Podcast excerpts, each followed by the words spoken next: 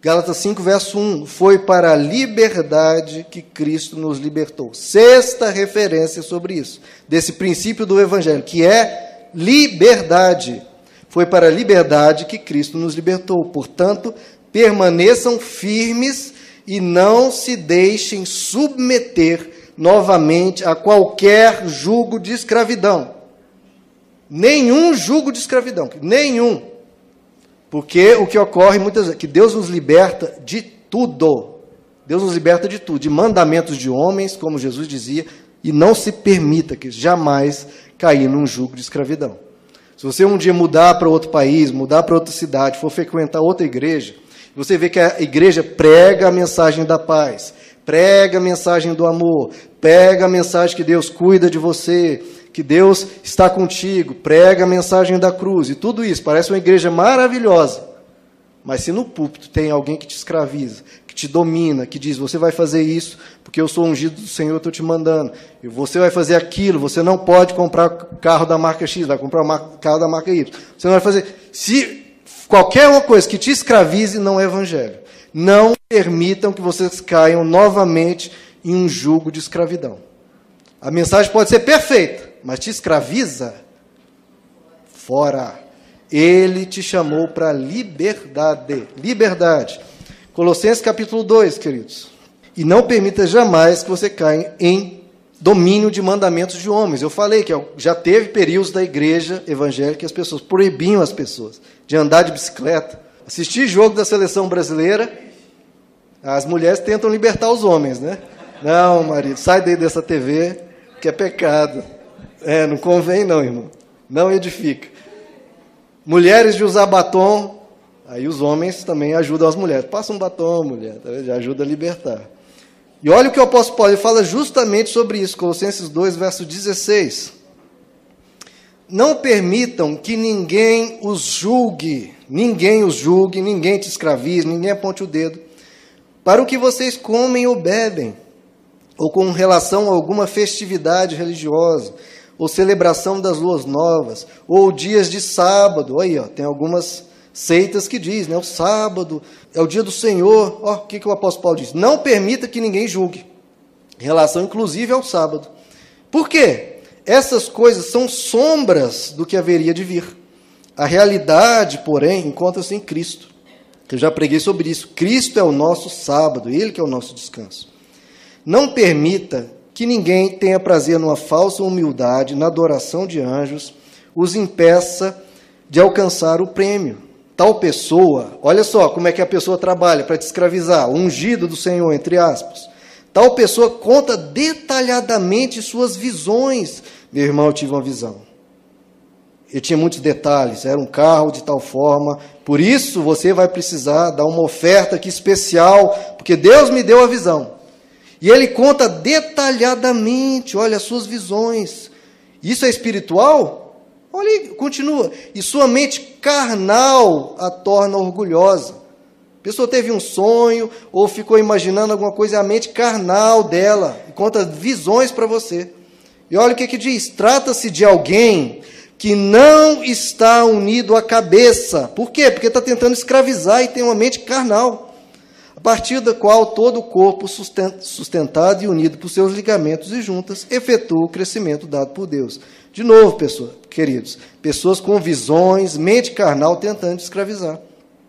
Olha o que, o apóstolo Paulo diz, verso 20: Já que vocês morreram com Cristo, para os princípios elementares deste mundo.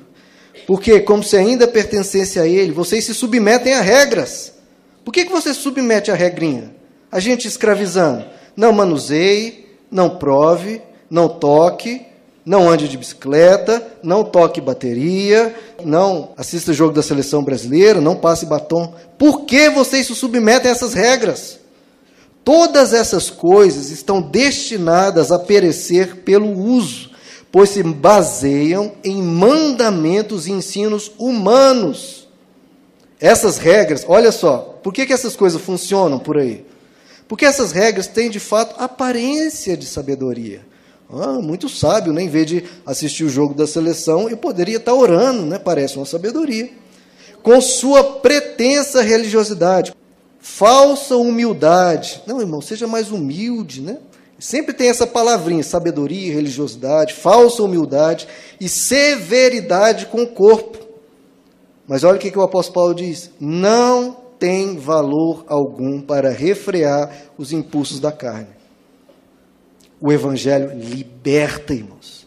Vocês foram chamados para liberdade. Se Cristo vos libertou, vocês têm que andar como livres. Vivam como pessoas livres. O apóstolo Pedro disse isso. Nós lemos seis trechos bíblicos dizendo liberdade, liberdade, liberdade, liberdade. Não deixe que nada te domine, mesmo que tenha aparência de sabedoria, pretensa religiosidade, falsa humildade e severidade com o corpo. Porque as pessoas acham, não, se você está abrindo mão de uma felicidade, é para a glória de Deus. O que que você sendo menos feliz vai glorificar a Deus? Ou você sendo mais feliz, mais grato, mais jubiloso, mais regozijando, você vai ser mais feliz, vai glorificar mais a Deus. É claro.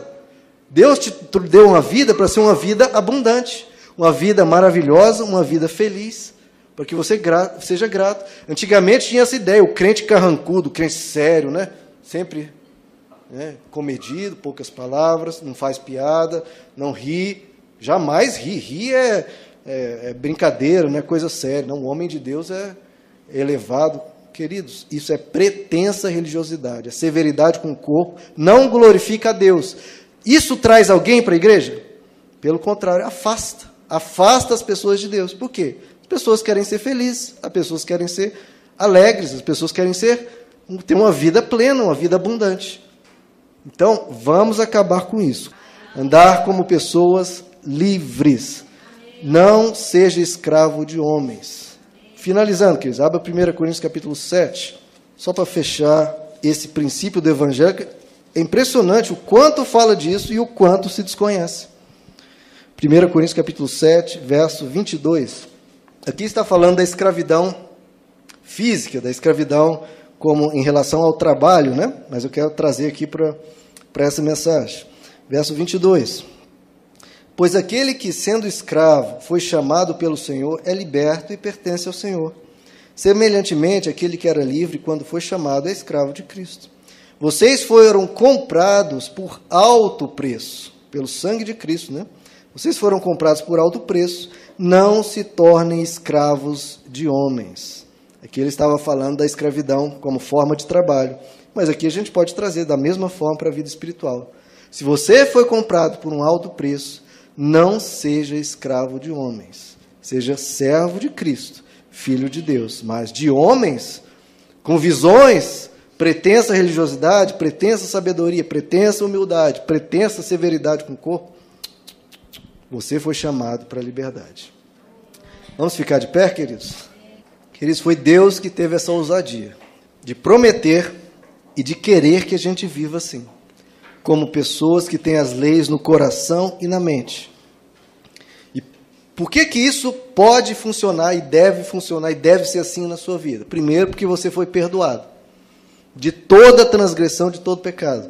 Então você pode andar com a consciência limpa, tranquilo, sempre se arrependendo, mas livre, sabendo-se perdoado e o amor de Cristo te move e te constrange a ser melhor a andar de uma forma mais legal para com as pessoas. Ser uma pessoa boa, que as pessoas simples. O Evangelho te ensina a ser uma pessoa legal. Porque você foi perdoado e isso te move, Cristo. A gratidão do que Jesus fez por você. E o amor que ele tem por você. E ele apostou na cruz que você poderia ter uma história diferente. E conhecendo Jesus, ele diz: Vocês todos me conhecerão, dos menor, do menor ao maior. E nós conhecemos Jesus. Se você conhece Jesus, você conhece o que Deus fez, o que Deus falou, como Deus age, como Deus trata as pessoas, a misericórdia e o amor dele, sempre estender a mão. Encontra uma pessoa adúltera, as pessoas querendo jogar pedra. Jesus diz: Minha filha, eu, ninguém te condenou, eu também não te condeno. Levanta e viva uma vida melhor a partir de agora. Nosso Jesus, quer dizer, vem para libertar. O caráter de Deus é libertador.